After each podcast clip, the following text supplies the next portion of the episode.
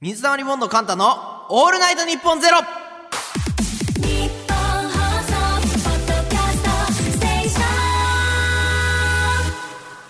時刻は午前3時になりました。オードリーさんお疲れ様でした。水溜りボンドのカンタです。今日もよろしくお願いします。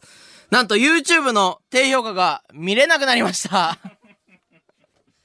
これ皆さん知ってますかね？あのー、YouTube には、まあ、高評価ボタンと低評価ボタンっていうのがあるんですよ。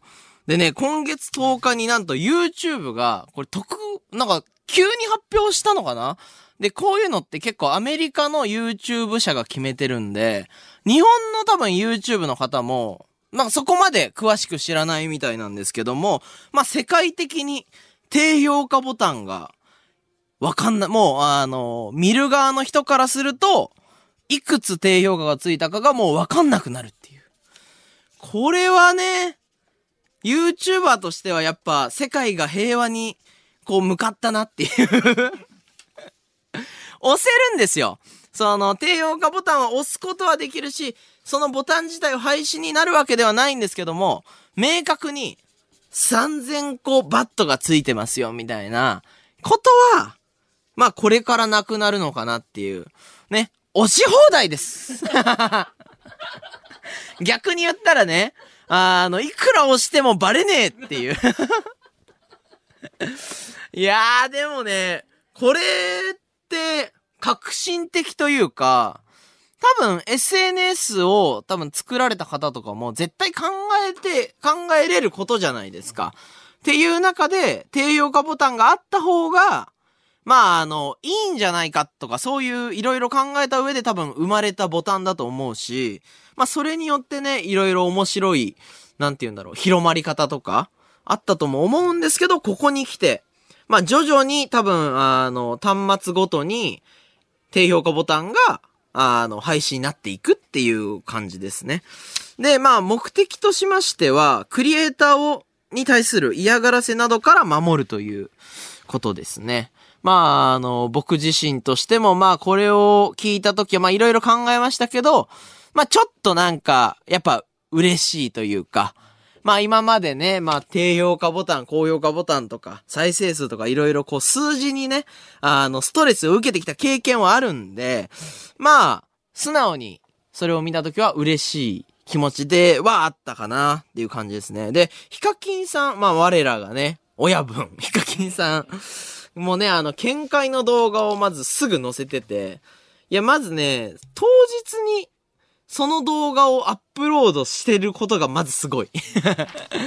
これは大ニュースなんだぞっていうのを僕ヒカキンさんが取り上げたことで、確かにこのボタンがなくなることって、すごい変化なんだなっていうのを改めてこう実感したぐらいのね、あの、動画だったんですけど、まあ、どの、どう超えたね、あの、低評価いじりみたいなのが、まあ、YouTube では確かにね、あって、まあ、それはね、なくなること自体はいいことではあるとしつつも、まあ、ヒカキンさんとしては、視聴者さんの参加できる要素が減るという意味では、寂しさがあるなと言ってて。いや、これはね、すごいなんか、響きましたね。ヒカキンさんとしても、まあ自分は楽しんでもらいたいからこそ、なんて言うんだろう、低評価がなるべく少なくなる動画を目指して撮ってるっていうのをおっしゃってて、そういう意味では見えなくなるのはちょっと気持ち的にもモチベーションちょっと難しいなっていう言い方もされてて、まあ、あの、理解はしつつ好きな方を選べたら嬉しかったとおっしゃってましたね。はい。僕も全く同じことを思ってました。あの、本当に僕はあの、そのニュースを見たときに、それを思ってすぐ動画を回そうと思ったんですけど、まあ、ヒカキンさんに譲ろうかな。まあ、僕がね、そんななんか、高い、こう、知能を持ってるっていうのを、あえて今出す必要はない。ダセえな。もう俺それ見て、うなずいてましたもん、ヒカキンさんの動画見て。あ、そうだよな。いや、なんか、いや、でもね、やっぱすごいんですよね。その、ヒカキンさんは多分、まあ僕よりも、まあ何年も多く、こう YouTube で活動してて、で、僕覚えてるのが、YouTube 僕らが始めたのって、ヒカキンさんとかがもう人気になってから4年とか後なんですよ。で、その前って、もっとね、その低評価いじりとか、コメントでのアンチとかが多かったイメージがあって、そもそもなんか YouTuber ってなんか、なんか意味わかんなくね？みたいなのを多分、ヒカキンさんってずっとコメントされ続けてたんですよね。今で言うともうヒカキンさんってすごいもう、当然ですけど人格者で、しっかりした方だってなってるけど、そんな方ですら昔はもう低評価もめちゃくちゃついてて、もうやってること自体が批判されてたことを切り抜けてるんで、まあそういうことがあって出てくる意見なのかなと思ったんで、うーん、素直に、やっぱすげえなって。不敬なって思いましたね。で、あの、低評価の数がね、動画を見る基準にも実際ね、なると思うんですよね。だから僕とかも、まあ、YouTuber をいろいろこう見たりとか、YouTube の動画とかを見ても、もう開いた瞬間に、まず多分ね、高評価と低評価見るんですよ。で、1万グッドああるってすごいことなんですけど、1万グッドついてても、5000バットついてたら、うわ、これ中身ねえんだなって、わかるじゃないですか。見る前から、わざわざ動画で判断しなくても、なんかこれを見た人が最終的に損をしてるとか、まあタイトル、サムネイルっていうのがある中で、騙されたって感覚がある場合は、みんな低評価を押して帰っていくと思うんで、その判断ができなくなるのは、これ見る側としても、あれちょっとこれ難しいなっていう気がしましたね。だから、なんだろうな、コメント欄荒れるようになるんじゃねえかなとかもちょっと思ったんですよね。なんかその、じゃあこの動画何なんだよっていうのを、低評価ボタンポチって帰ってってた人が、もう本当に腹だったらわざわざコメント書いて、この動画は良くないです。みたいなのが、増えるとしたら、これまた、ど、ど、え、コメント欄なくなるってことですか？コメント欄なくなっちゃうかもしれないですよね。だ怖いですよね。だから、それで、なんて言うんだろう、最終的に再生数もなくなる日が来るかもしれないっていうコメントとかもあって、まあ言ってしまえば再生数が100万再生とか何十万再生いってるっていうことが、まあ見る側の人からしたら YouTube でおにおいても数字が全てなんで、まあチャンネル登録者数もそうだし、と思いますし、そういうのが全部非表示になってったら、YouTube つまんなくねっていうのはやっぱ正直思っちゃったんですよね。なんで、やっぱテレビとかも、その視聴率っていうものはあると思うんですけど、リアルタイムではやっぱ見れないじゃないですか。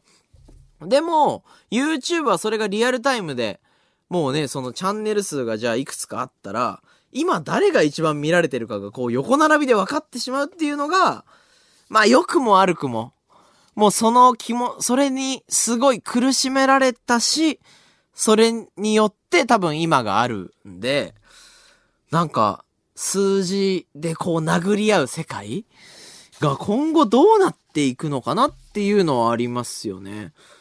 で、それで言うと、ヒカキンさんもその低評価見れる見れない選べるようにしたいっていうのも言ってたんですけど、チャンネル登録者数とかも今非表示にもできるんですよね。なんであの、オリラジの中田さんとかは、あの、200万人超えた後とか、今、また表示されてるかもしれないですけど、一回非公開にしたりとかして、なんか、選べるっていうのももしかしたら大切なのかもしれないなとは思いつつ、まあ、再生数がね、もし、なくなったら、何で判断するんですかね？もうその世界って。数字じゃないとしたら、え、誰かが決めるってことなんですかね？その、YouTube の人がなんか、サムネイルの枠に金色にしたらこの人は安全ですよとか。そうなっていくのかな？これでもなんか、どうなんだろう、ネットのいいところでもあり悪いところでもあるっていう感じですよね。面白い動画が数字でわかりやすい。なんか人気がもうリアルにわかるっていうのが良くもあり、逆に言ったら低評価をね、めちゃくちゃ受けて、この人は最悪な人ですって、世に知らしめられてしまう人も生まれるっていうのは、まあ、ありますよね。なんで、50万の低評価の動画を、でね、日本一を取った TKO の木下さん。とかもまあね、いらっしゃいますし、今後誰にも抜かれることはないということですよね。王者。低評価の王者として逃げ切ったっていうことなんですかね。ですよね。だから、祈祷者として君臨し続けることが確定して、しわくちゃになってしまいましたっていう。でね、これもね、僕結構その、TKO さんもう芸人さんとして見てて、普通にキングオブコントとかで見てて大好きだったんで、YouTube でそうなってるのって、まあ、いろいろあったにしても、ちょっとやっぱ悲しい気持ちというか、そんなにはやんなくていいいいじゃんっていう、その、わざわざこう、な、なんて言うんだろうな、なんか、高評価の数と低評価の数が今結構 YouTube の流れで言うと、じゃあ5000グッドつくいい動画が生まれてもやっぱイメージが悪いと、5000よりも低評価超えさせたいってみんながなんとなく一致団結してもう見てもないのに押していく人たちがいて、で、なんかちょっとそ、いい動画なのに悪いみたいになっちゃうこともあるんで、なんか空気が変わんないっていうのは、まあちょっと寂しいところではありますよね。まあその中でもね、その木下さんは、あれでしたけどね、そのアンチコメントを読むっていう動画はもう普通に、僕はなんかやっぱこの人はすごい方なんだなって思いましたね。面白い動画になってたんで、やっぱ芸人さんなんだなと感じましたね。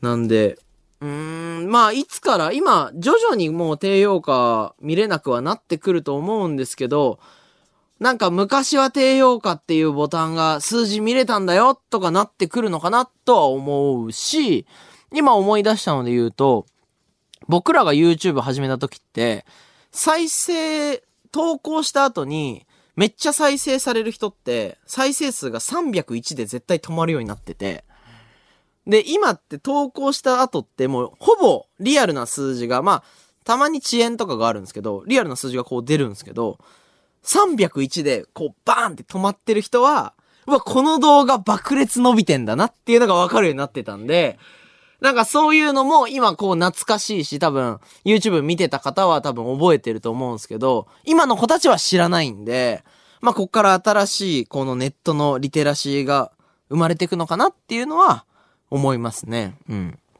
で、もう一つ話題で言うとね、あのす、でにもうイカゲームを抜いたドラマが登場したらしいっていう。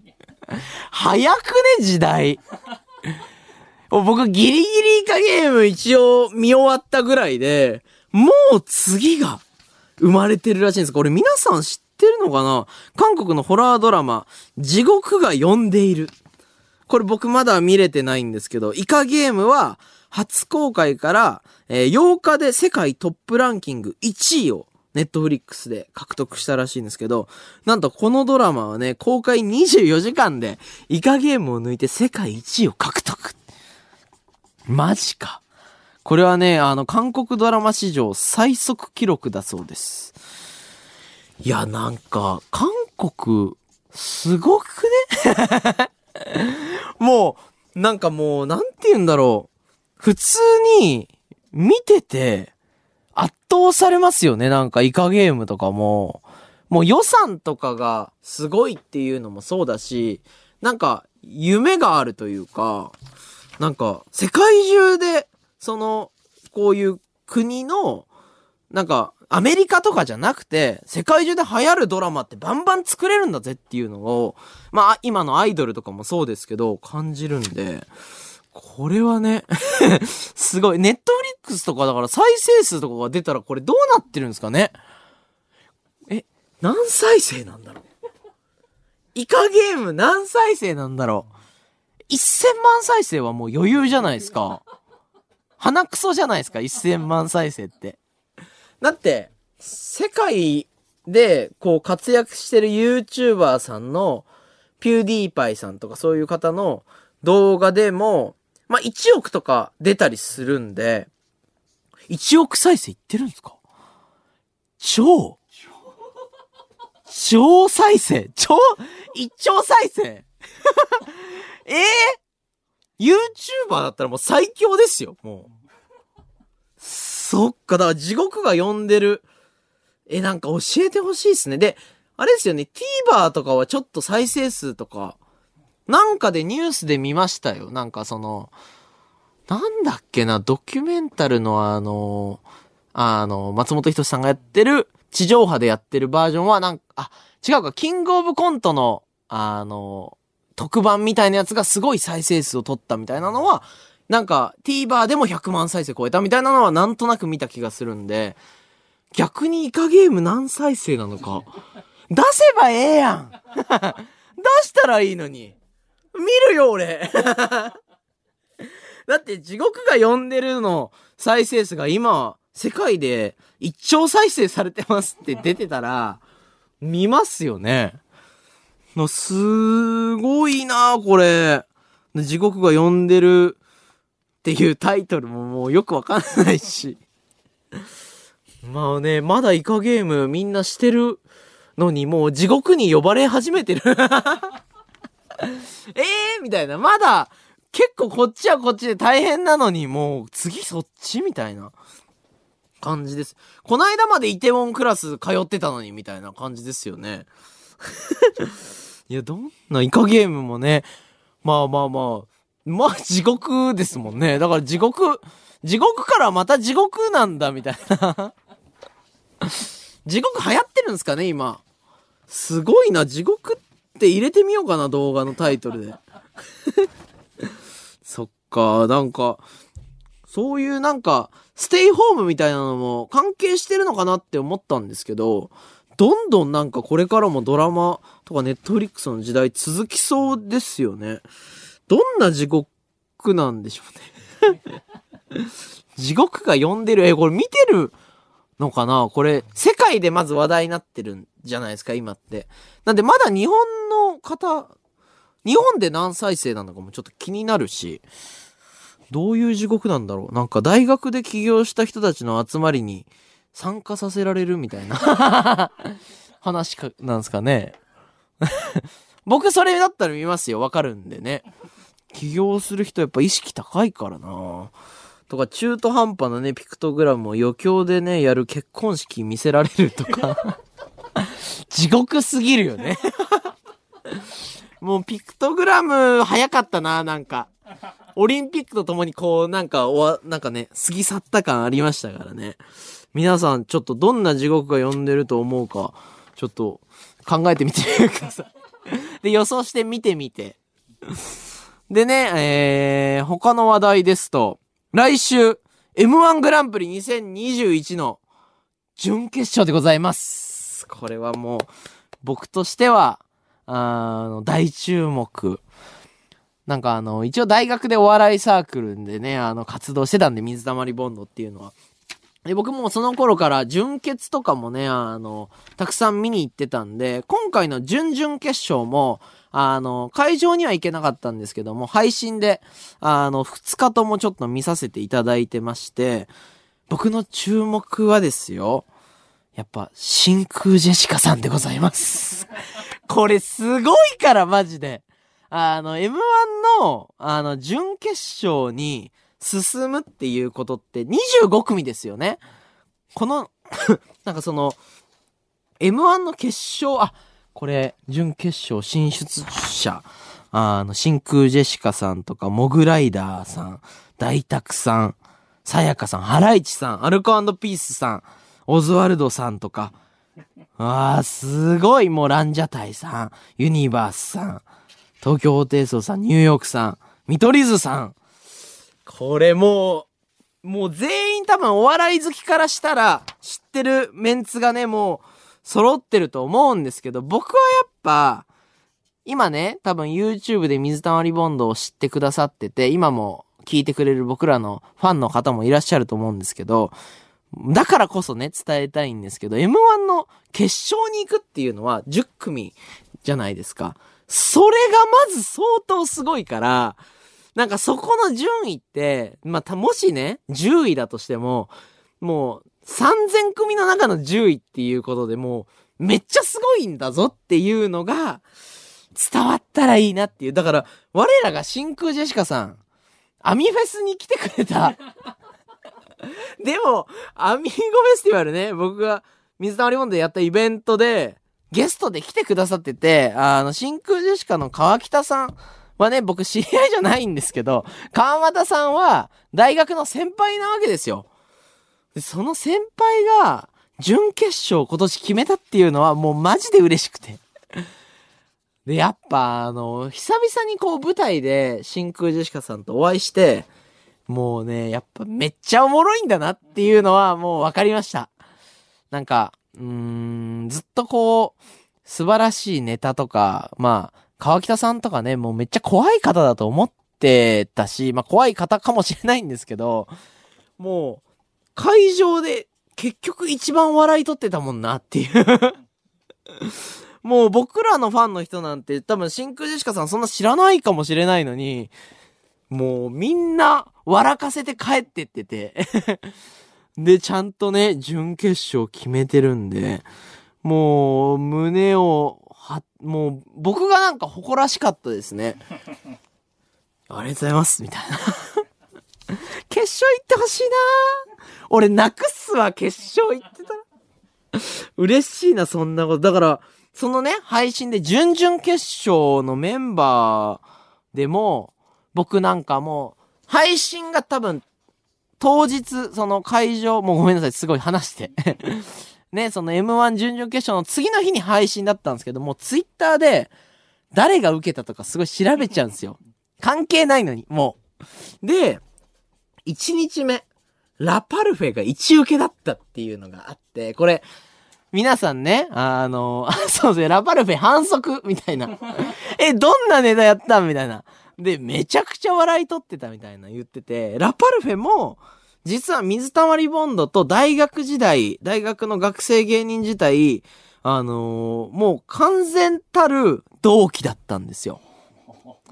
はい。その頃コンビ名違ったんですけど、全く同じ、ね、あの、二人で組んでまして、で、あの、まあ、コントやってるイメージだったんですけど、まさか、ツイッターの一受けでラパルフェ見たときは、え、なんだこれみたいな。で、配信見て、めちゃくちゃ面白くて。ね。いや、いつの間にかね、安倍博士になってたんですよ。鶴が。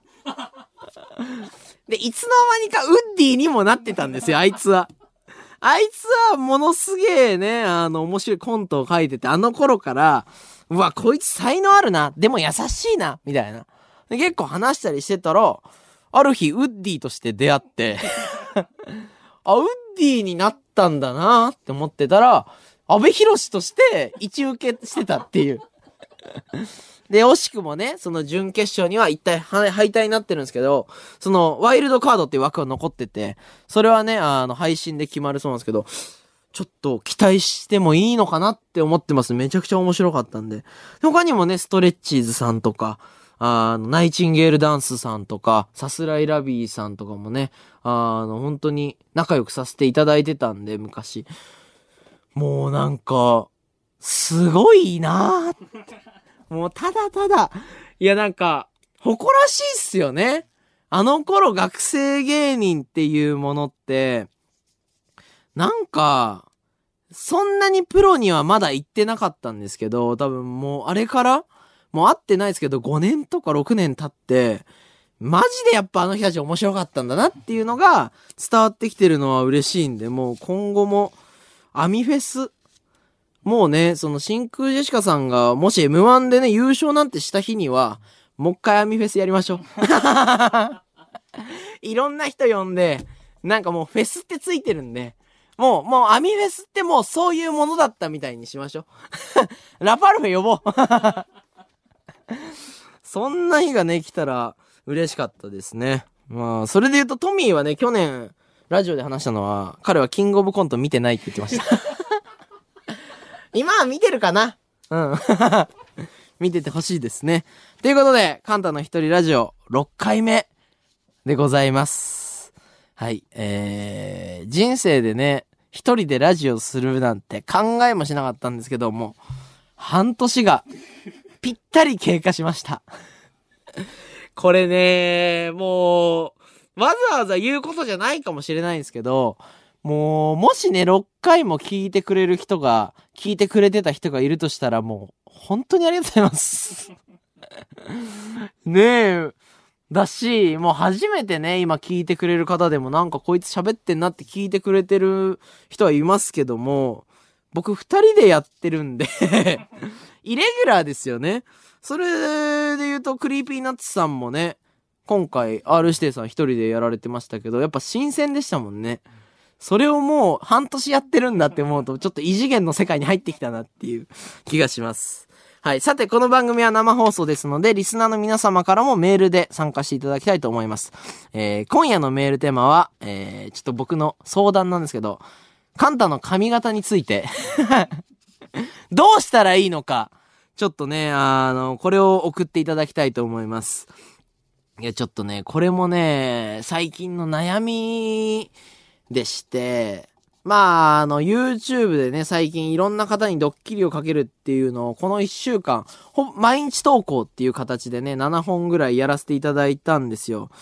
でですね、あの、サワヤンチャンネルっていう仲良くしてる、まあ、外国人のね、あの、面白い YouTuber がいまして、まあ、その方々とコラボして、で、あの、すごいね、楽しい、なんかブチギレドッキリみたいなのをかけた絵。で、まあ、取れ高も良くて、帰りめっちゃ楽しかったなと思って、タクシーで動画データを確認したところ、ずっと僕の前髪が、もうありえないぐらい割れてたんですよ。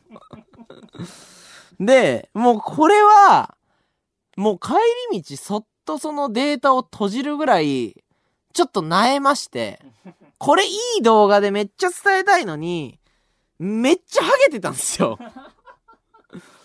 笑えないぐらい。なんかこいつも、なんて言うんだろうな、僕の中で髪型っていうのはそんなに気にして生きてきてなくて、なんか変に自意識あるって思われたくないし、みたいな感じだったんですけど、もう、動画を、もう著しく邪魔するぐらい髪が、髪型がやばかったんですよ。でも、これはまずいなと思って、めっちゃショック受けて、で、まあコメント欄でも散々、ね、なんかこれで笑えなくなったとか、叩かれたりすんのかなとか、せっかくいい動画なのにもったいないとか言われんのかなって思って、恐る恐る投稿したんですよ。そしたら、もうほぼ、誰も、その僕の髪型について触れてなくて、あ、もう、見損なったとかそういう次元じゃなくて、そもそも、カンタってやつにそこ期待してねえんだなって思って、まあ、それはそれで、いやなんか、いやなんかもうちょいおもろくなるはずのもの、まあ、申し訳ないなっていう、なんか、単純になんかそんなに期待されない状態にしてしまって、ダメだなって、プロとして失格だなって思って、初めてその美容室にもうね、次の日駆け込んで、もう傷ついて。なんか、あ、カンタって別に、だから僕がある日突然、坊主になってても、へえ、うざ、みたいな。ぐらいなわけじゃないですか。とか、例えばね、顔が、もう、じゃあ、ね、すごいむくんでたやつで、そこがね、気にするのもおかしいですけど、でもやっぱその YouTube でいろんな人に見てもらうにしては、ちょっとプロ意識足んないんじゃないってちょっと思いまして、美容室にすぐ駆け込んで、しかもそれに期待されてないっていう申し訳なさ。ね、もう多分言ってくれてたんでしょうね、皆さん。でももう呆れ返ってたと。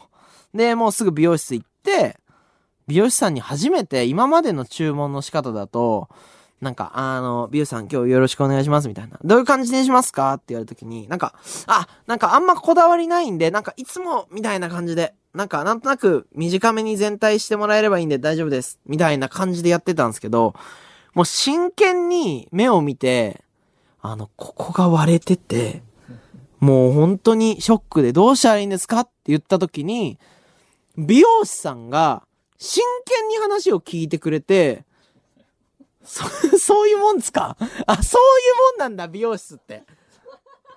あ、あ、みんなその経験あるんですね。あ、そうなんすね。僕、いいところでは切らせていただいてるんですよ。そのオーシャンっていう。なのに、そういう頼み方してて、もうめっちゃ失礼なやつじゃん、みたいな。なんかもう、その、なんて言うんだろう、自分の好みも言わずに、美味しい飯出せ、みたいな、ことじゃないですか。なんでこう言ったら、その美容師さんが、あ、ってことはこうこうこうでこういうことなんですねってすごい話してくれたんで、あ、そういうサービスなんだなって。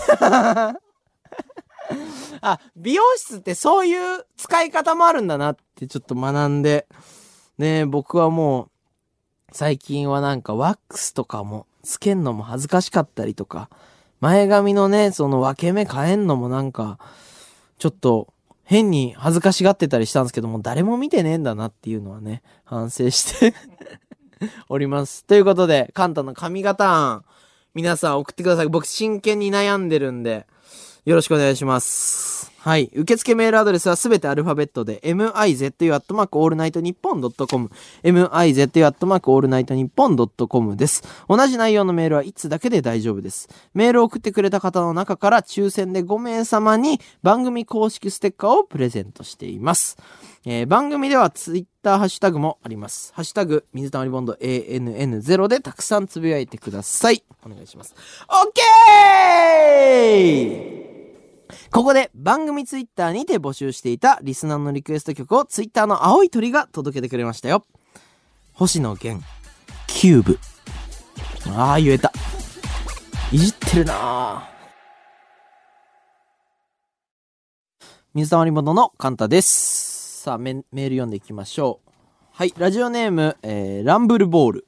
地獄が呼んでいるの総再生時間は4348万時間だそうです。約1時間のエピソードが6つあるので、計算すると再生回数は約725万回です。公開から1週間でこの数って YouTube 的にもすごいですか？これは非常に難しい問題になってきてますね。超とか言ってるせいで一丁じゃないみたいに言ってるせいで、あ、そっか、でも、投資で見た人が、一週間で、725万再生。これ、計算合ってるのか？最後まで到達してない人もいるわけですよね。まだ、全部見てないから、いろいろあって、725万回じゃなくて、これ2000万回ぐらいですね。1話はだから超いってるでしょ、これ。1話にまとめてもいってないはずなんですけどね。でも、この4348万時間ってやばいっすよね。もうその、なんて言うんだろう。YouTube でも、その、裏側のね、アナリティクスっていうアプリで見ると、なんか僕、大学生時代にすごい嬉しかったのが、今日の再生時間はどれくらいですっていう風に出るんですよ。世界中で見られたのは。で、初めの登録者がまだ1000人ぐらいだった頃は今日は1時間見られましたみたいな、延べ。っていうのがだんだんこう増えてった時に、何百万時間って出るんじゃなくて、1日分見られましたみたいな、世界中で。で、ある時、なんか、7年分見られましたとかなってくるんですよ。その、延べで言うと。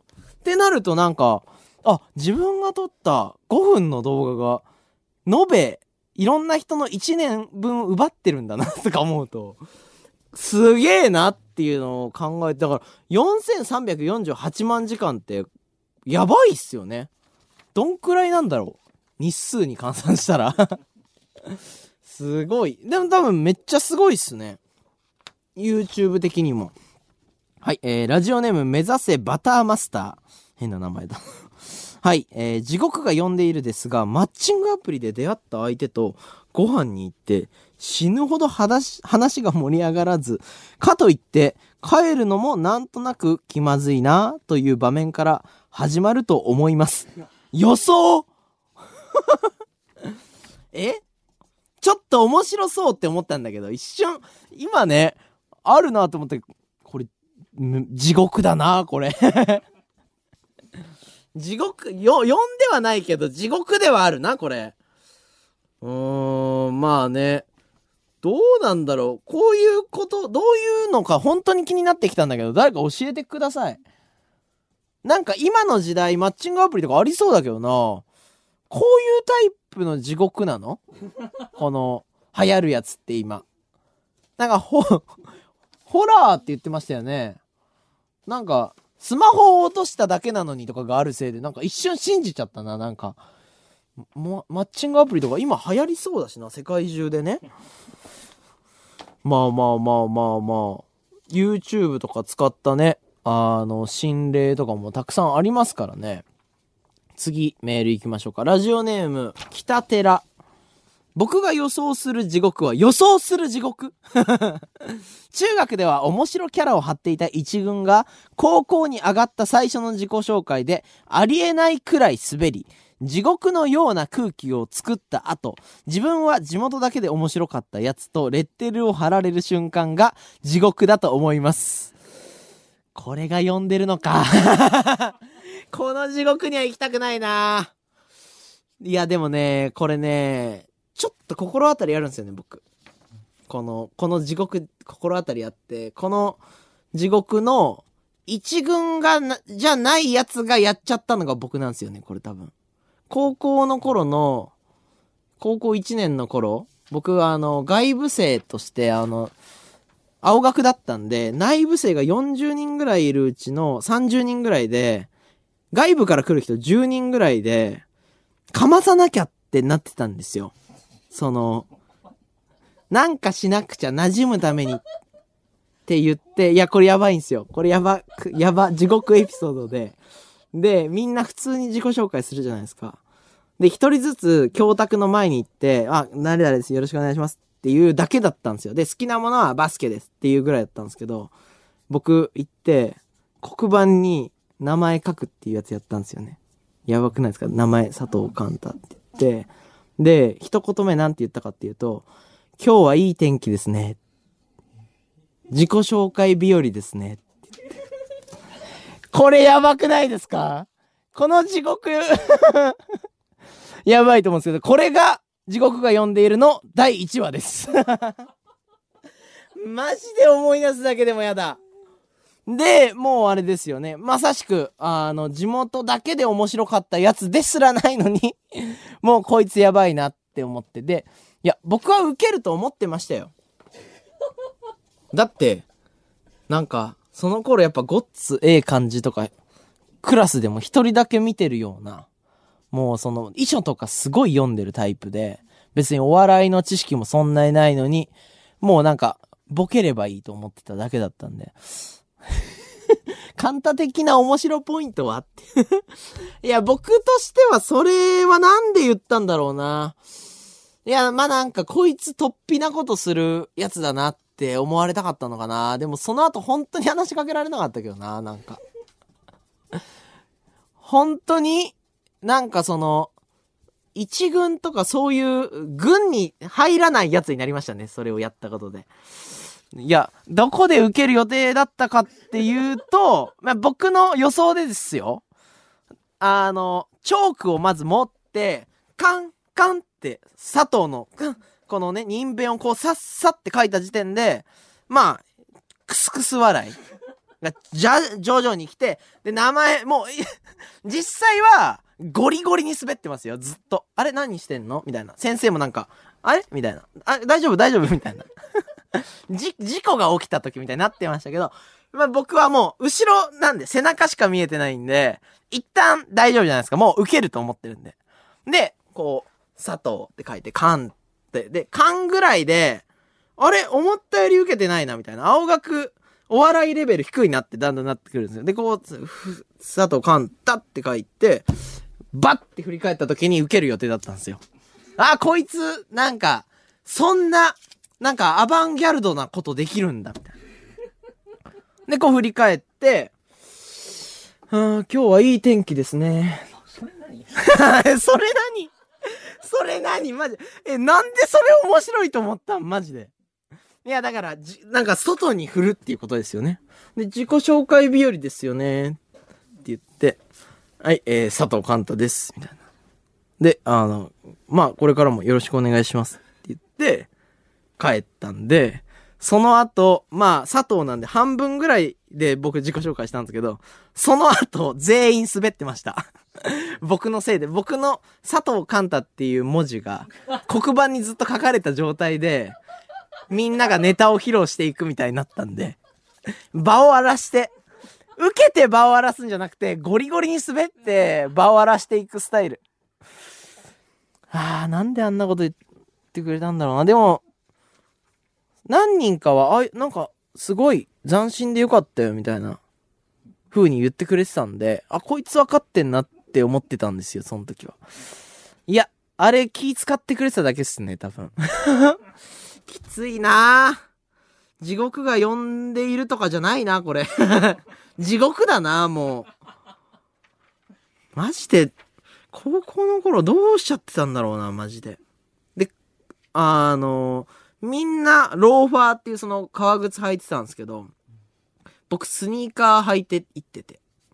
紫の靴紐のスニーカー履いて行って。で、なんか、普通にバスケ部で、坊主で、そのまっちゃんに憧れてたっていうのもあって、そういう感じでやってて、よくこうみんな最終的に仲良くなってくれたよなって、すごい、ありがたいなでだから、そうですよね。僕が何軍だったのかっていうので言うと、あの、高校3年ぐらいの頃に、あの、テニプリのミュージカルがすごい流行ってた時があって、それを学校でやろうってなったんですよ、そのクラスで。その時は、あの、テニプリのキャラで言う、あの、大石でした、僕。あの、坊主の、あの、ダブルスやってる、あの、ムーンボレーやる、ちょっとその、ん？こいつ大丈夫かっていうキャラをやっぱやらされるぐらいの ポジションにはなってたんで、あそこでな、かませてたらな、ちょっと人生変わってたのかな。ちょっと、この話、もう思い出すの辛いんで次のメール行きましょう。終わったうわマジで痛かったな、俺高校時代。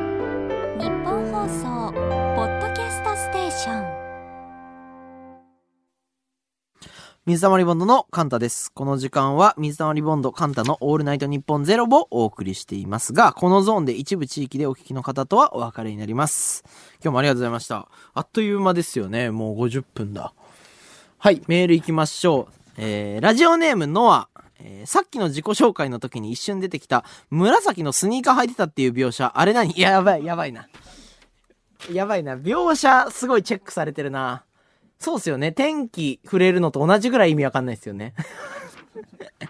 いや、違うんですよ。ちょっと、そういう部分もあったなって感じてたんですけど、僕はあの頃と違って話した後に、あれ言う必要なかったなって感じてるんで、あの頃とは違います。成長してます。あの頃はもう、一人目からね、あ、あ行からこうみんなが行くときに、もう天気いじろうと思って、天気、快晴なのおもろいから、あ、今日天気いいな、で、ドカーンって。快晴なのおもろいってなんだろうな。ちょっとまだ気づいてないかもしれないです。いや、違うんすよ。ちょっとやめて、もうあんなむずいって。過去どうした俺の過去。説明つかんて。いや、違うんすよ。なんか、えーなんであんなこと言ったんだろう。意味がわかんなすぎんだよな。いや、僕の予想だと、なんか、今日天気いいっすね。自己紹介日和っすね。で、拍手笑いみたいな。ドカーンっていくと思ったんですよ。思ってたんですよ。もう今はやんないっすよ。言わないじゃないですか。そんな、太陽が面白いっていうことではないですよ。太、なん、なんなんだろうな。なんか、なんであんな、えー、どう、大丈夫かなえ、ってことは、紫のスニーカー履いてたって話もしてるってことは、まだ、そういうところあんのかな大丈夫かな紐の話ちょっと、一回なし、なしにしましょう。それは良くないっすわ。今後もなんかあったらすぐ言ってください。それ描写ミスってるよみたいなのはちょっと良くないっすわ、これ。僕の描写皆さん教えてください。ほんと。ああ、もう思い出すだけで汗かく。もう。ラジオネームドラゲ。カンタさんが地獄に落ちた自己紹介日和の瞬間に、今も、今戻れるとしたら怖すぎるな。今戻れるとしたらどんな自己紹介をして地獄を免れますか？うわーうー普通に挨拶するだろうね。もう、ここで得点とかじゃないのよ。もう笑いを取ろうっていう必要もないのに、なんで自己紹介でこうボケようとすんのかが、ね、もうわかんないから、もうあの、バーって出てって、はい、はいどうも、佐藤寛太です。ニコ で。いやーで、え、な、大丈夫かな？俺その瞬間に、もし今戻れたら、もう、ちびっちゃうかもしんないですね。怖くて。もう、だって、晴れてるわけじゃないですか。その日も。すごい、ああ、これ、あん時あれ言って、俺もうクラスから省かれたのかなとか、すごいフラッシュバックしちゃうかもしれないんで。マジで戻りたくない日ですね、あれ。他にもいろいろそういうことやってたんかななんか、気づかない間に。なんかあるかな他にもでもあれありましたね、なんか。クラスで、あの、先生が朝の挨拶、あ、あ、ちょっとごめんなさい。時間がちょっと近いんで、ちょっとやめます。え、なんで、なんでその情景描写しようとしちゃうんだろうな。いらんエピソードなんです。ピエーイここで番組ツイッターにて募集していたリスナーのリクエスト曲をツイッターの青い鳥が届けてくれましたよ。菅田将暉、ラストシーン。時刻は間もなく4時を回ります。水溜りボンドのカンタです。さあ、メール行きましょう。えー、ラジオネーム、マロンショート。あ、これテーマメールですね。あの、髪型の、僕の髪型について、ありがとうございます。えー、カンタさんの髪型ですが、憧れのまっちゃんのように、金のベリーベリーショートにするのはどうでしょうか？したいよね。いや、めっちゃ恥ずいっすけどね。もう、もうまっちゃんすぎて、もう無理ですけど、金のベリーベリーショート。僕今、一人で活動してて、トミー待ちつつ、金のベリーベリーショートなったら、大丈夫かってなりません？いや、どうなんだろうな。それはでも、うーん、松本人志さんが金髪にした時、僕震え上がりましたからね、やっぱ。うわ、この人ってこのタイミングで金にするんだっていうのあるんで。僕も40ぐらいになったら、するかもしんないですね。ちょっと恥ずすぎるけどな、そんなんしたら。すごいよな、あのタイミングで金髪にするのって。僕はもう髪はもう、何にもできないですもんね、恥ずかしくて。これでもちょっと今はできないっすね、マロンショートさん、俺。はずいんで。うん。普通に叩かれそうだし、なんかお前、才能ねえんだよ、帰れよ、みたいな。何言っても受けなくなりそうだしな。ラジオネーム、ベルトは走るよ、どこまでも。僕の経験上、おでこが広い人が頑張って前髪を作って隠しても、あ、おでこ広いです、僕。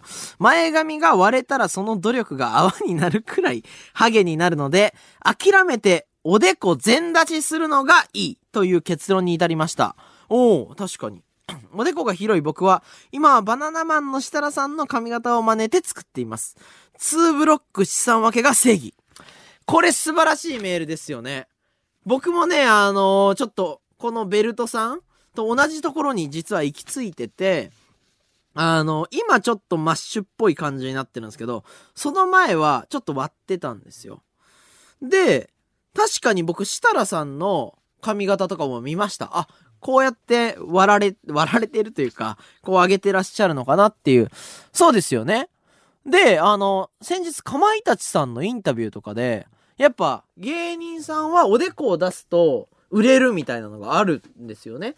やっぱ印象的に表情が見やすいし、ちょっと垢抜けるというか、なんか頼もしさが出るっていうのとかもあるんで、おすすめですって言われてて、で、僕そうしてたんですけど、あの、僕おでこの真上に、ちょうど真上その、瀬戸際に、あつむじがあって、めちゃくちゃそこがハゲてるんですよ。なんで、割ろうにも、ちょっとそこのハゲが気になるっていうので、それちょっと迷ってるんですよね。今やってみます？いや、え、僕ここわかります？ここの、僕はあの修学旅行の時坊主だったんですけど、反り込み入れてるみたいになっちゃうんですよ、ここ。ちょっとうっすら。もうちょいハゲとけわかりづらい。全然いいっすか？これ。あー、マジか。気にしすぎか。いや、なんか、つむじがいるんですよ。僕、つむじ5個ぐらいあって、あるんですよ、頭に。ななんか、それも気にしちゃってるんで、なんかね、結局、上げたら上げたでダメだし、下げたら下げたでダメなんで、最近初めて YouTube で髪型って調べて、今まで YouTube やってるくせに調べたことなかったんですよ。で、あの、乾かし方とか調べると、あの、髪を流す方向と逆にドライヤーで乾かして、その状態で冷えるまで待って、で、最終的にいつもの方向にやると、これね、あの、全然割れないっていうの。これめちゃくちゃマル秘情報です。これ皆さんやってみてください。知ってました？みんな知ってる？え？マジっすか？え？ワンチャンメインチャンネルの動画にしようかなぐらい衝撃を受けたんですけど、絶対やめた方がいい。みんな知ってる？あ、そういう、え、な、どこで知るんですか？皆さんそういうのって。YouTube で知るんですか？な、え、なにもう当たり前？あ、そうなんですね。みんな髪型について詳しいんですね。そこそこ。普通？いや、すんません。なんか。今日天気いい、いいですね。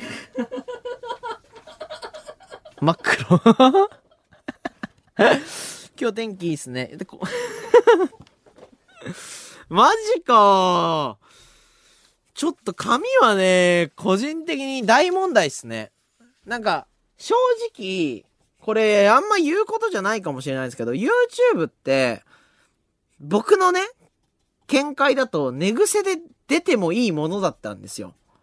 で、事実ですよ。昔の YouTube ってスマホとかで試しにアップロードする人が多いんで、その寝起きとかで撮ってなんかこういう感じで住んでますとか、なんか別にタレントさんがやるものじゃないんで、むしろ、キメキメでワックスつけてる方が、いや、じゃあテレビタレント目指せよっていう風潮もあったんで、なかなかなんかおしゃれな人って出てこないイメージあったんですけど、もうここ1年とか2年はもう YouTuber で今人気な人は、ものすごいね、身なり気にしてるし、なんかタレント化がだんだん進んでるんだなっていうのは感じるんすよね。それこそ YouTube にも芸、芸能人の人いっぱい来るんで、ちょっとこのまま髪割れてたらやべえなっていうのは思いますね。あげても変じゃないっすか？僕。じゃあちょっとあ、あげて、でもあれじゃないですか？いや、こ、こ、こ、こ、こ、これでも大丈夫ですか？マネージャーさんだけ怖がってます。大丈夫ですか？って。こっちの方がいいっすか？マジっすか？いや、マネージャーさんなんでそんな首振るんすか？いや、いい、いいんですよ。大丈夫ですよね。え、僕のこと、なんか、笑い物にしようとしてるわけじゃないですよね。いや、本気で言ってますよね。いや、そうなんですよ。で、でも、あ、今日は上げてるな、とか、今日は下げてるなってみんな考えるじゃないですか。僕がその動画ごとにやったら。ちょっと恥ずかしいんですよね、なんか。今日はそういう気分だったのかな、とかって思うじゃないですか。ちょっと、頼もしくありたいのかな、とかって。気合入ってんなってなりません？マジっすか？コメントないんすよね。コメントないんすもんね。確かに確かに。誰も俺の髪見てねえ。もしかして。あ、そうなんだ。あ、あもう、うぜえ、うぜえだけなんだ。俺がこう、今、すごい気にしてんの。好きにしないよ。確かに。確かにな。いろんな本に書いてあったわ。好きにしろって。別にお前のこと見てねえから別に好きにしろっていっぱいいろんな本に書いてあるのになんで俺こんな気にしてんだろうな。そっか、好きなことで生きていくだもんな、YouTube って。何を髪型こんな気にしてんだよなっていう。いや、そうなんすよね。ちょっと、あのーこっからはもうフリースタイルで髪やっていきますわ。はい。まあ、今月ね、あの、月1ラジオになってからなんですけども、まあ、日々あったことをね、あの、話したいなって思って、いろいろ考えて過ごしてるんですけど、今月はちょっとあのあれ見ました。100カメ見ました。あの、日本放送さんの、オールナイトを、こう、あの、密着するっていうので、100個のカメラを設置して、日本放送ってこう、どういう感じなんだろうみたいなので、ちょっとね、僕はあの、で、コメントとか、僕のね、そのファンの方々のリプで、あ、日本放送とこのオールナイトってこういう感じでやってたんだなって、結構みんな新鮮な気持ちで見てくださってたみたいなんですけど、僕も知らないことが多いんですよ。やっぱ、ここに今日来て、話してとかがあるんですけど、裏側でね、あの、ハロプロのプレゼンしてた人がね、うちのディレクターなんて知らないじゃないですか。あ、ハロプロめっちゃ好きだったんだ、みたいな。ねえ。そういうなんか会議のシーンとか、推してるタレントがこうなんで、こういう企画で通しましょうっていうのも、あれですよね、水溜りボンドでもやってくださってたっていうことですもんね。いや、ありがとうございます。すいません、なんか。単発一発目やる前にそういう話があって、で、あ、いいんじゃない？とか面白い。で、プレゼン大会みたいなので、通ったっていうことですよね。いや、なんかもっとそれ知っときたかったななんか。もっと感謝するべきだな野上さんとかにも感謝すべきだったなもっと。いや、それをね、ちょっと知りまして、で、僕はあの、星野源さんの昔からファンだったんで、あの、映像でもあったじゃないですか、源さんがどういう感じでラジオしてるとか。それもね、あの、結構新鮮に楽しませていただきまして、全く同じブースですよね、これ。この席ですよね。源さんがここにいるってことですか？源さんマジか。え、じゃあ、時間軸以外は一緒の点に今いるっていうことですよね。マジ？でじゃあここの机に、隠れメッセージみたいな。源さん、僕、ファンですみたいな。カンタって書いてたら、源さん見るってことですか？火曜まで残ってたら火曜まで鉛筆とかだったらいいですか？ここ何人？あ、そっか。そしたら、あれか、いろんな人に嫌われちゃうのか。こいつ、なんかうぜえ、うぜなんか変なことしてんな、とか。えー、じゃあ、ゲンさんだけが見るような場所にあえて書けばいいってことですか？月曜、須田さんが座、あ、ちょっとまずいな、須田さんが。須田さんに俺の隠しメッセージバレんのちょっとやばいな。星野源さん好きです。カンタ、みたいな。それはまずい。それはダメだ。須田さんも好きって書こう。えそっか、これ、マジですごいっすね、この席。あ、そうですね。あの、結婚おめでとうございます。で、二人いけるか。もしかしたら。これはいいですよね。結婚おめでとうございます。カンタって送ったら、須田さん、え、須田さんもここに来てこう座った時に、お、コント、結婚、あ、いやいやいや、ってなって、で、須田さんのラジオを、ゲンさんが聞いてなかったら、ゲンさんも、あ、俺のすって。ゲンさんのは今ってなりますね。あ、そっか、それは違うな。いや、でも、ちょっとやる価値あるぞ、これ。そしたら、1ヶ月後だ。あ、1ヶ月だ、週1じゃねえんだ。1ヶ月後に、で、ゲンさんがね、ラジオに触れなくとも、隠れメッセージを書いて残してくれる可能性あるってことですよね。そしたら1ヶ月後来て、こう探したら。あ、そっか。僕が座るまでにゲンさん4回座るんですね。あ、まだ残ってるわって。やめましょう。これは、その時は超えれないですね。うわあ週1時代に気づきゃよかった。そっか、そういうやり方で、そのね、あのー放送見てて、ゲンさんってあれですよね。ブース暗くしてますよね。あれやりたいなって。あ、やってもいいですか？あれ。いや、あの、今、あの、ちょっとごめんなさいね。あの、ブースがすごい赤、あーあーすごいこれこれ写真撮って絶対写真撮っておげんさんおげんさんって言ってるわ。うわそうなんだこれなんすか？マジで？こんな、緊張する？緊張する。いや、そうなんですよね。洞窟の中。洞窟の中でゲンさん話してる。あ、そうなんですね。いつも全部つけてるんですけど、僕聞いたことあるんですよ。前、あいみょんさんと初めてお会いした時に、あの、ブースに挨拶来た時もこれでしたよね。確か。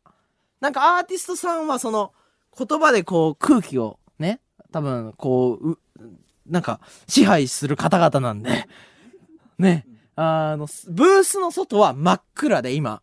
で、ブースの中はなんかオレンジの光？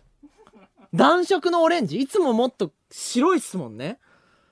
これで喋って、で、あれですよね、サカナクションの山口さんは、もはやほぼ真っ暗みたいな。もっと暗い。それもやってみていいですか？声の、あ、え、こんな、静かな声で喋んないと。山口さん起きちゃうよ。ええちょっとこれで今日ちょっと話してみようかな。いや、スターだな。えーだってもう意味わかんないもん。僕これで喋ってたら、やっぱいい天気ですね、みたいなことを言っちゃいますもん。この照明に触れちゃいますもん。触れないんすね。当たり前のようにこの暗闇で喋るっていうことか。あ、しすごい喋ってる。う わ、音が、あ、星野源ファンの最高地点ですよね、これ。頂点ですよね、これ。うわー、すごい。隠れメッセ、え、暗闇にしたら光るメッセージ書きます？須田さんにはバレないぞ、これだったら。え、須田さんって暗いんすか？暗くない。ってことは、暗闇で光る蛍光塗料でメッセージ書けば、源さんは見える。ああ、そっか。いや、夢あるな、マジで YouTube。いや、もう、皆さんありがとうございます。こんな、ね。こんなまがいものにありがとうございます。で、いや、今月のビッグニュースは実は他にもありまして、あの、YouTube 見ていただけたらね、皆さんわかると思うんですけど、僕、カンタ、あの、千原ジュニアさんと YouTube で動画を撮影いたしました。え、ジュニアさんって出てくれるんだっていう。絶対出ないと思ってました、正直。でね、これ、あの、いろいろ経緯があって、多分普通に、ねトークしましょうよなんて言えないじゃないですか。だって、もう二人で喋る動画なんてこれもう二欠ですよ。もうほぼ。ねえ。僕見てましたから。もうその状況でね、もう喋るなんて僕緊張でしかなかったんですけど、もうね、ずっと憧れてた方なんで、あの、どうして、これね、あの、YouTube でも話したんですけど、撮ることになったかと言いますと、あの、ある日ね、突然、あの、僕の DM にですよ、メールが来まして、そのメールがね、ちょっとあるんですけど、それが、ちょっと読んでいいですか？あの、ちょっとはしょりますけど、はい、えーっと、インスタのね、DM に来たので言うと、ちょっとすいませんと。とある動画、千原ジュニアさんの動画の4分44秒に、あの、カンタさんの家にある世界に一つだけしかないマイク・ワゾースキーの置物が映り込んでいるんで、カンタさんの家、これバレてますよっていう連絡が来たんですよ。で、確かに僕、マイク・ワゾースキーの、まあ日本に1個しかない40万ぐらいで買った巨大なマイク・ワゾースキーを所有しておりまして、いや、まさかなと思って、で、あの、ジュニアさんの都市伝説を語るみたいな動画で、ジュニアさんがドライブをしてる動画があるんですよ。で、それをちょっと見たところ、4分44秒に、一瞬ですよ。あの、マイク・ワゾースキーを運搬しているところが、確実に映ってて、で、本当に僕ん家だったんですよ、それ。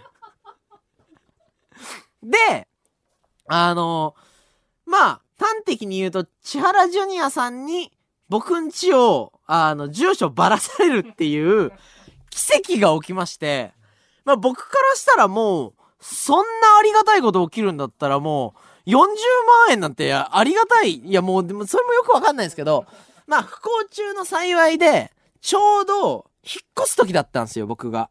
で、引っ越しの時に、部屋から外のタクシーに乗せるまでマイク・ワゾースキーを運んでるところが、ジュニアさんとすれ違ったっていう、もうだから隠し事なんてできないっすよね。そんなことが起きるとしたら。だって、プライベートじゃないですか。だから、もうなんかそういうことって YouTube で起きうるんだな。で、しかもこれがジュニアさんの動画で起きたっていうのが、個人的には嬉しくて、で、なんか普通だったら話せないですけど、もしかしたらこれジュニアさんだったら動画撮影してくださるかなと思いまして、もう、すぐ動きました。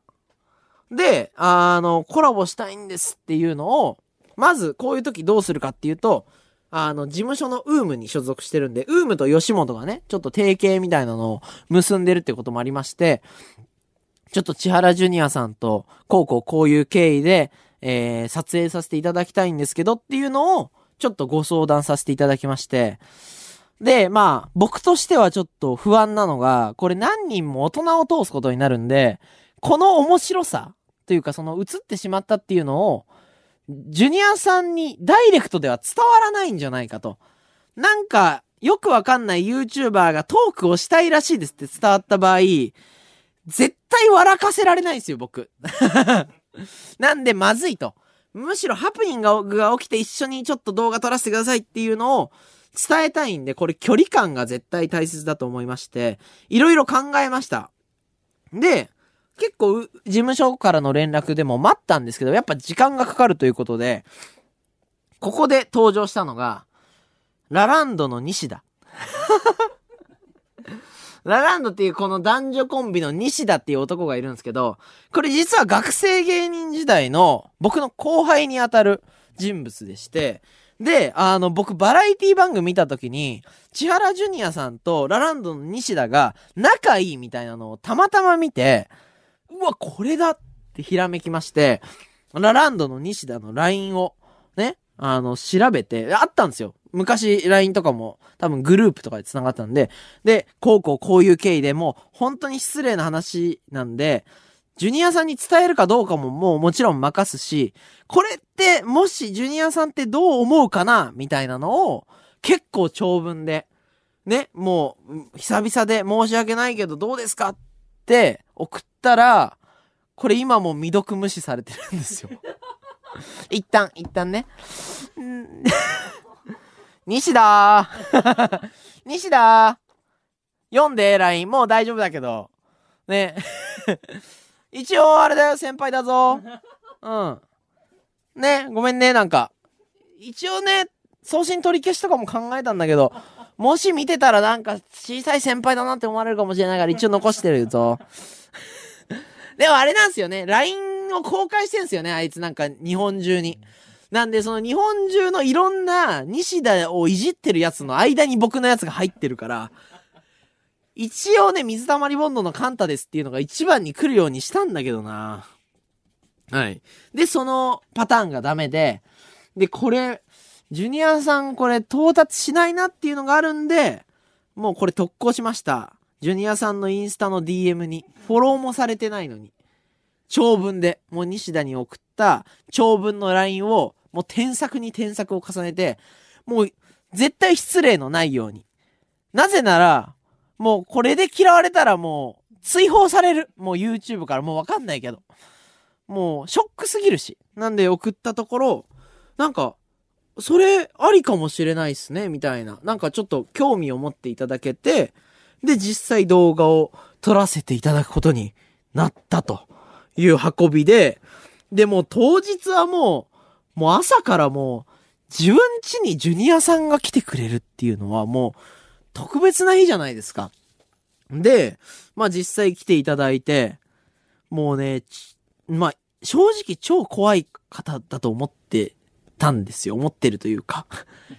なんですけど、もう話した時の空気感がまあ、その、YouTube で僕に会会うからこそだと思うんですけど、その芸人さんとは違って、すっげえ優しくて、うわ、もうこれ、もうせ、しかもその、マイクの動画とかも見た時もすごい笑っていただけて、僕からしたらもうなんか夢みたいな時間で、もうなんかここ最近撮った動画の中でも、もう、マイク・ワゾースキ本当ありがとうみたいな。もうあれ40万円で買って、ジュニアさんに会えるチケットだったんだな、みたいな。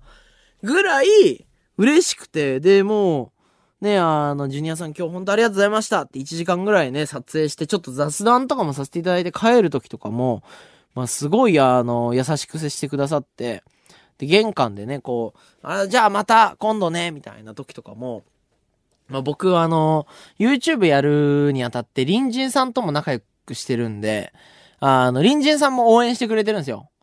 なんで、あの、ジュニアさんが来るような家だぞっていうのを、やっぱ少なくとも知られたいじゃないですか。潜在的には。なんで、あの、いつもより大きい声で、すいませんジュニアさんありがとうございます それは違いますよ。その、歩行者の方に対して、ジュニアさんが来てるよっていうアピールをしたいわけではなくて、いつも応援してくれてる、隣人さん、ジュニアさんにちょっと、を見れますよっていうのを、ちょっと隣人さんにかましたいじゃないですか。そうしたら今後、ね、あの、ちょっと、ね、大きい声を出しても、ジュニアさん来てたからな。だ ってなるから、やっぱそれはね、潜在的には今後もやっていこうかなと。ちなみにこれ、アツシさんの時もやりました。絶対見てくれないんですよね。なんか、ガチャってなんか、さりげなく出てきても大丈夫ですよって、その庭に水あげる感じでいいっすよ。大丈夫です。ラジオ聞いてんのも知ってますよ。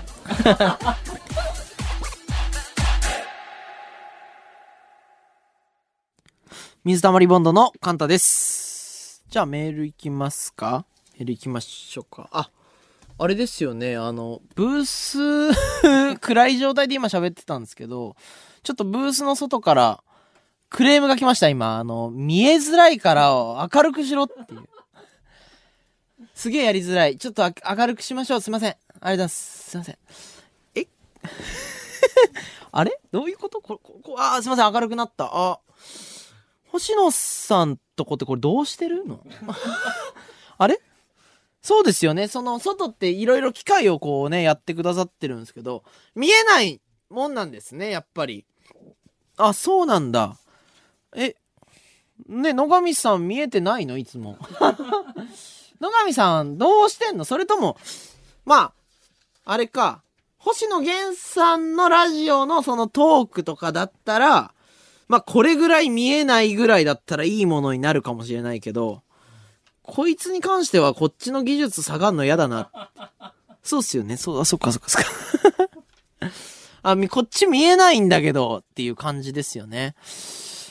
野上さんね、な、な、み、勘でやってるの？勘で？もうババババババみたいな。ま、だ、たまにだからミスみたいなのがあるのかな？すごいなちょっと新鮮でしたね。でも今もう明るくて、すごい安心してます。はい。よかったなこれね、トミーが帰ってきても、俺突然暗くしてやってやろうかな。なんか、俺はこの感じでやってましたみたいな。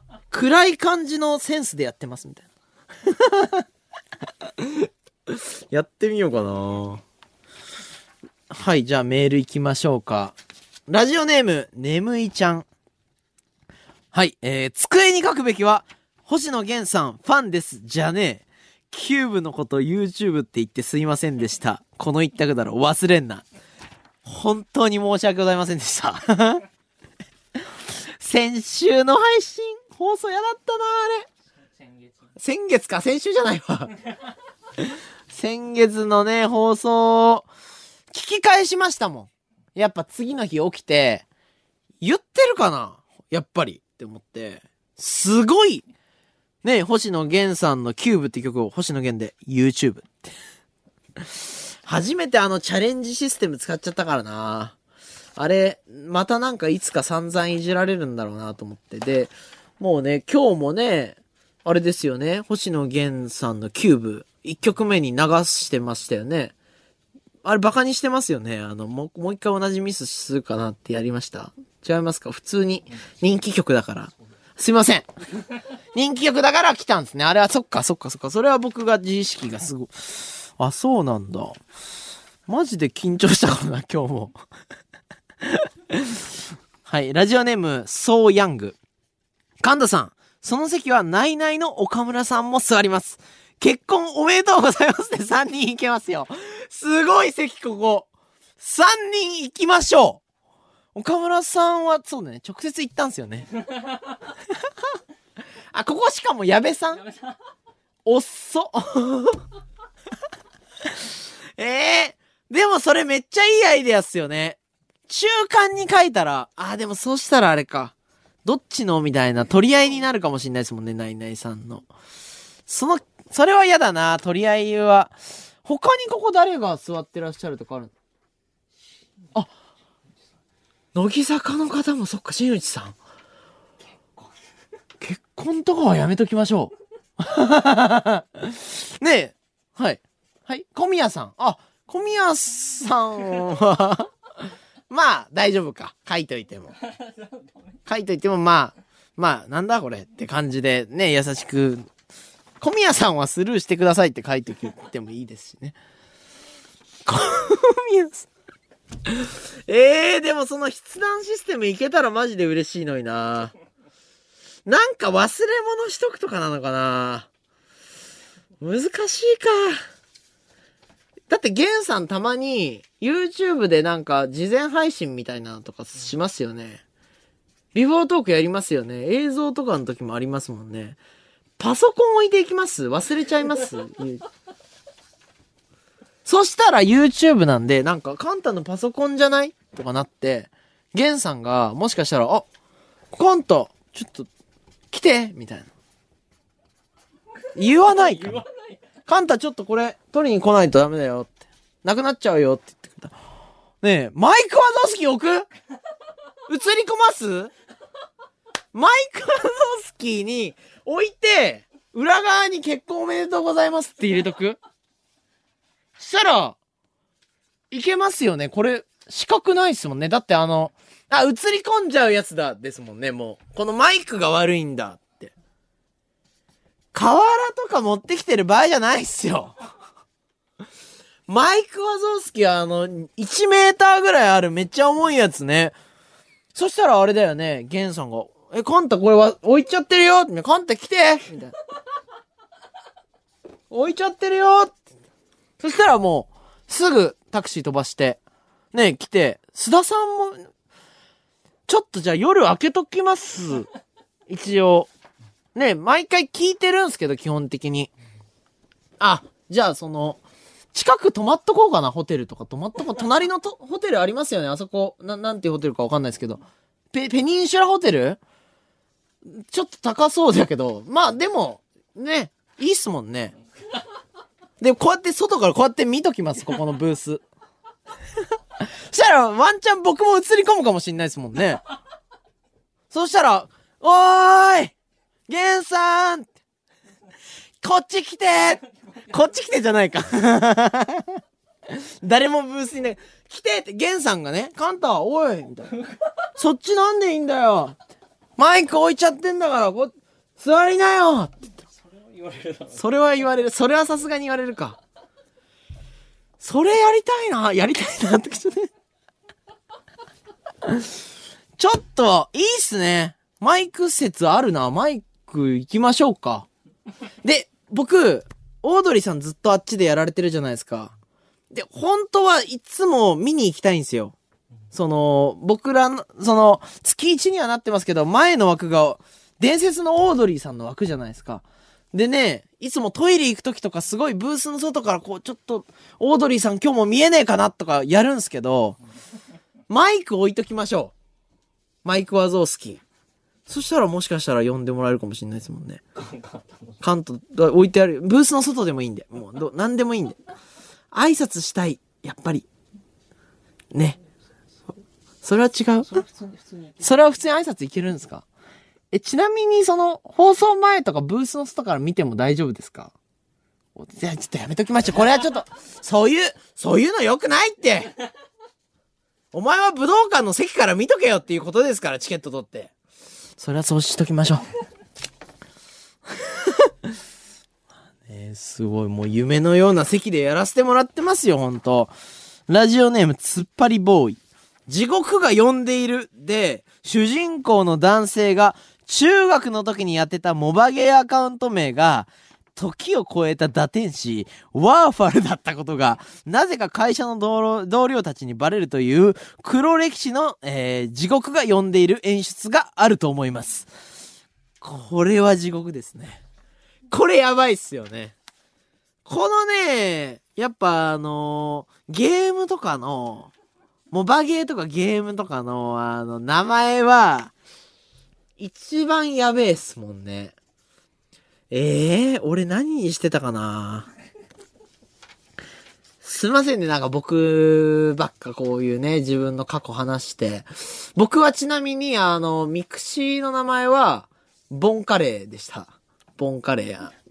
ボンカレー好きだったんで、ボンカレー。だったし、あの、はずいなボンカレー。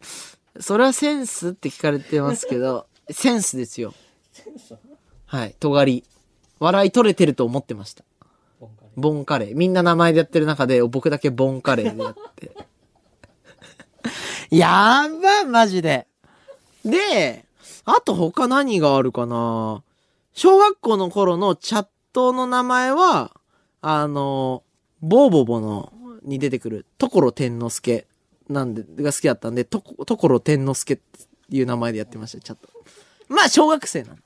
で、小学生でそこで、一個ちょっと可愛いめのやつ挟んで、えーっと、一回中学のね、この黒歴史が一番生まれやすいところの、モンハンでつけてた名前は、英語の、で、カンタってやって、カンタって、か、K-A-N-T-A じゃないですか。その A は、アットマークにしてました。やばくないですか？マジで。カンタ、いや、いや、なんで、なんでとかないんすよ、マジで。いや、かっこいいじゃないですか。普通じゃなくて。カンタの A がアットマークの発想あります？中学生の時に。僕はあるんですよ。なんで、あの、モンハンの名前、カンタっていうアットマークでやってて、かっこいいと思ったんですけど。俺はあれなんだろうね。異常だと思われたいんだろうね。はずマジではずいな。他にもなんか変なことしてんだろうな、なんか。もうないけどな、なんか。うーん。もうあげたらきりないな、こんな。はい。えー、ラジオネーム、佐々木。こっちが一生懸命地獄エピソードを考えてる時に、本物の地獄の話するのやめてください。はい。えー、暖房をつけてるのに、震えが止まりません。だいぶ冷えますよね。本当に。僕も怖いっすもん、やっぱ。過去。え、でも、どうなんすか？みんなあるんじゃないですか？これ異常っすか？打天使とかよりはマシでしょカンタ。センスあるでしょ？アットマークカンタで。ね、僕打天使つけてるやつには言われたくないけど、裏でそういうことやってんだってみんな。ボンカレーいいでしょボンカレーにしてたし、時期によっては、ボンカレーゴールドとか、なんかその、味変えたりしてました。はい。かっこいいんで、そっちの方が。はい。カンタが呼んでいるですね、もう完全に。地獄が呼んでいるじゃなくて。あー、すごい黒いな俺の歴史。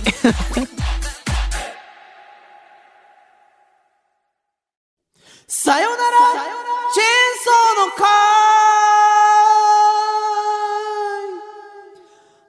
助けてくれ今週は Creepy Nutsさんも相方が不在でした。このコーナーはカンタがメールを読んで何の意外性もないリアクションをするコーナーです。さあ、チェンオタが届いているぜ。ホーリーチェンソンネームよもぎもち。このコーナーの前半に、助けてくれって叫ぶけど、何からどうやって助けたらいいんですか？確かに。助けてくれー。一人じゃ持たないよー。トミー連れてきてマイク・ワゾフスキーとか言ってる場合じゃないよホーリーチェンソンネームよもぎもち水溜りボンドのオールナイトニッポンゼロ。これ、怪文になってるのがすごいよね。ほ、ほ、ほんとだー逆から読んでもだホーリーチェンソーネームよもぎ餅。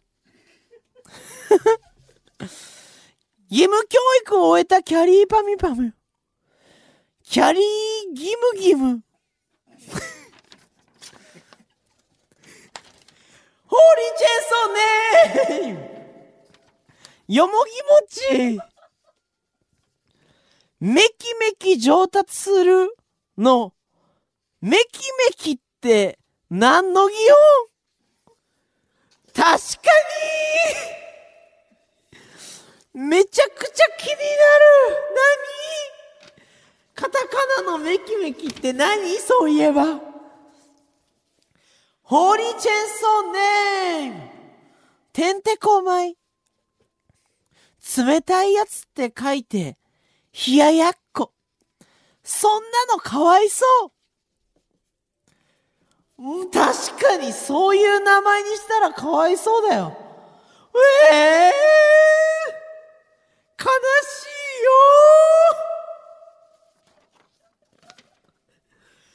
ということで、水たまりナッツって誰か覚えてる人いる？チェーンソーの会プレゼンツ。水溜りボンドのオールナイトニッポンゼロ。そんなのあったね。メニューね。日本放送。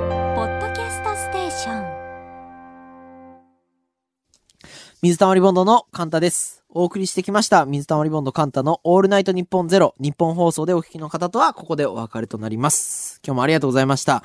この番組はラジコのタイムフリーでもう一度聞くことができます。また、ラジコのシェア機能で友達にお勧めすることもできますので、そちらもぜひよろしくお願いします。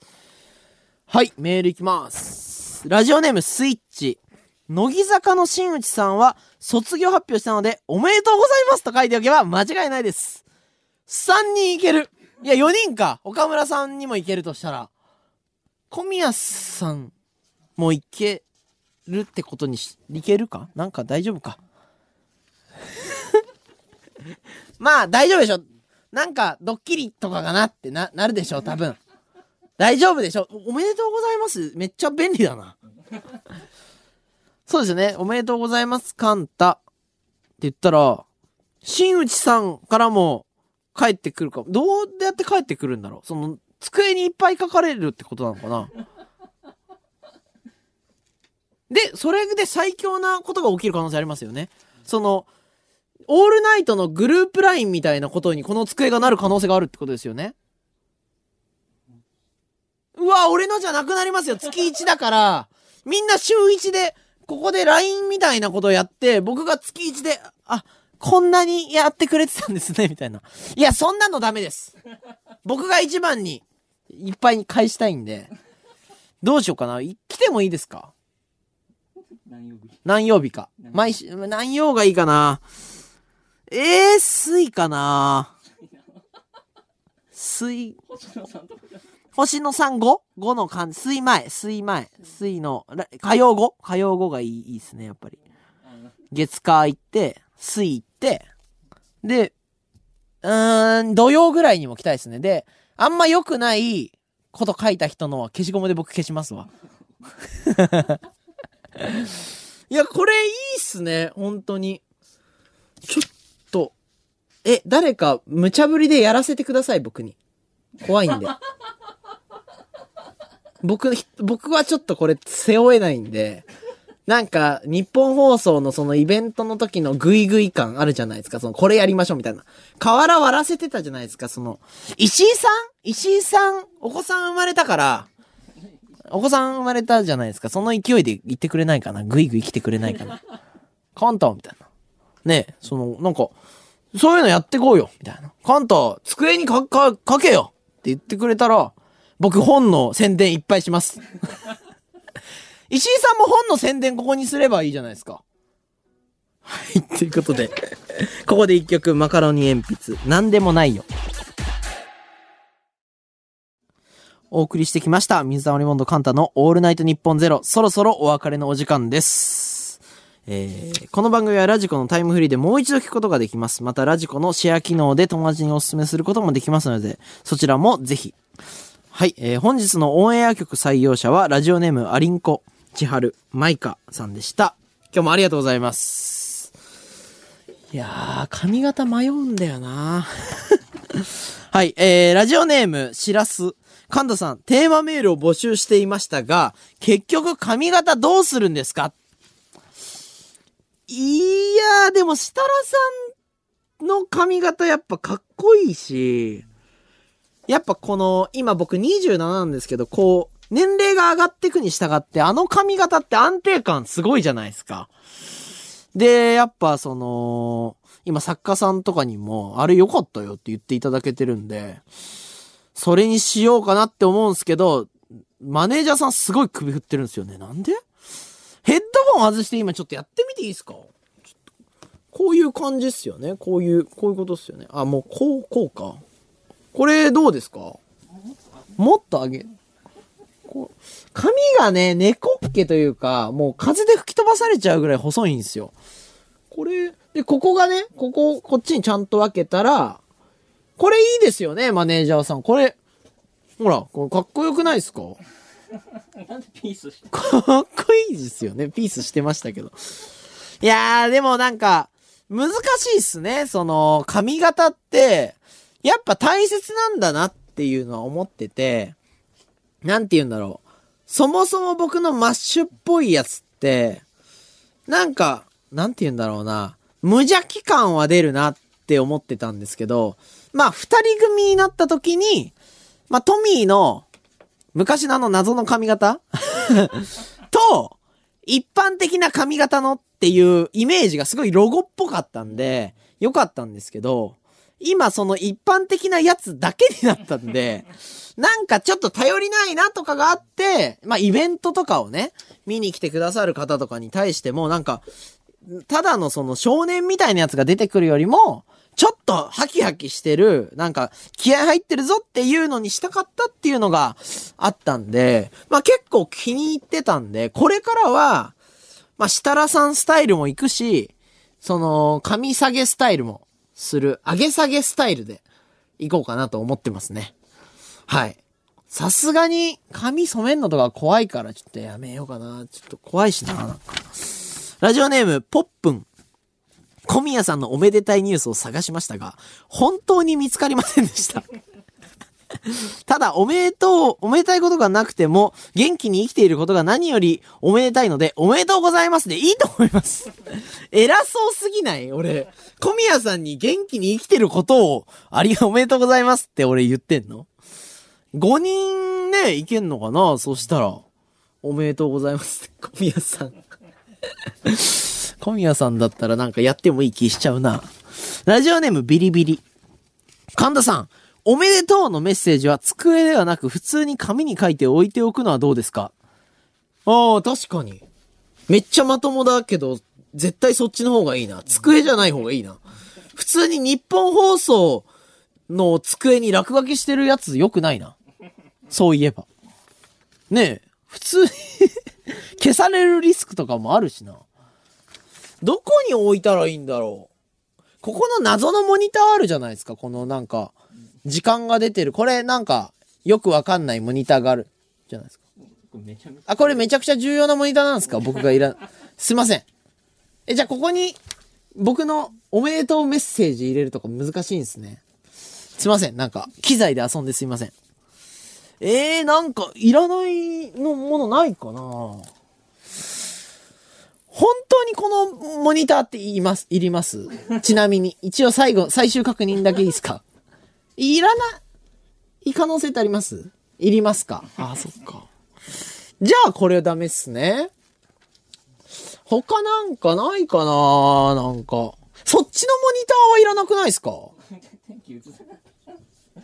あ、こっちのモニターも僕が使ってないけどいるの。大切ですか？マジでいるやつですか？あ、じゃあこれも違うか。あのモニターは、あのモニターはいらないでしょ。暗くなってると、あれもいるんすか？昼にいる昼にいる？ああ、じゃああれはダメか。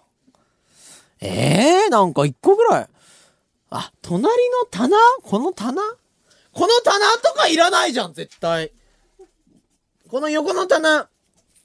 タオルが入ってるだけの棚。私物置く用のやつですか？あ、私物置くときに、さりげなく、あ、カンタって手紙を入れとこうか。入れときます交換手紙みたいな書いときます。なんか箱作っときます。なんか。日本放送って書いて、なんか参加してくださいみたいな。感じだったらいいっすよね、なんか。あ、紙ちょっと今書いちゃいます。ちょっとマジでやっていいですかでも月1なんよな。月、月1なんだよ。え、ちょっとな、なんて書く？ちょっとみんなちょっと待って。めっちゃ緊張してきた。おめでとうでいいですか？いや違う、なんか、カンタ、さっきカンタ後でいいっすよね。おめでとう、サムネイルの方がいいですもんね、きっと。おめでとうで目引いた方がいいですよね。いやー、じ、横か？横か？横にしますか？目に入る。お。うわ、人生で一番うまいおかけましたわ。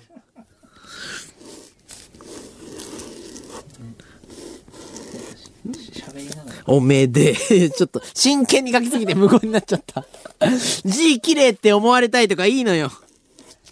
おめでとう、ございますですか？ございますちょっと考えてなかったな。ご、ざ、ごめんなさい。交換日記の時間ちょっと取ってます。すいません。ございます。カンタでいいですか？カンタ、ちちっちゃく書いてこう。ちっちゃく書いて。これ、ここ入れとくね。これ。え、下の段にします？ちょっと。ここだ、上すぎたらなんか、やりすぎてないですか？嫌われないですか？え、二段目でいいですか？いや、でどうしよっかな？マジで悩むな。これ、人生変わる可能性あるな。いや、一段目って作家さんが言ってるんで、もう、僕はもう、ロボで、ロボになりました、今。もうこれ、言ってね。言ってね。一応ね、奥の方にこう入れといて、これ、大丈夫。内緒なマジで。よし、ありがとうございます。はい、ラジオネーム、マイドソーリー。で、スニーカーの描写マジで何だったん？ちょっと今楽しい気分なんだからさ。俺最高の気分なのにあれいらないのよ。もうごめんって。いや、そんな、話すこともないしさ、スニーカーの描写に対して。スニーカー、なんで村、あ、もう終わります？いやー、天気いいですね。ということで、ここまでのお相手は水溜りボンドのカントでした。ありがとうございました。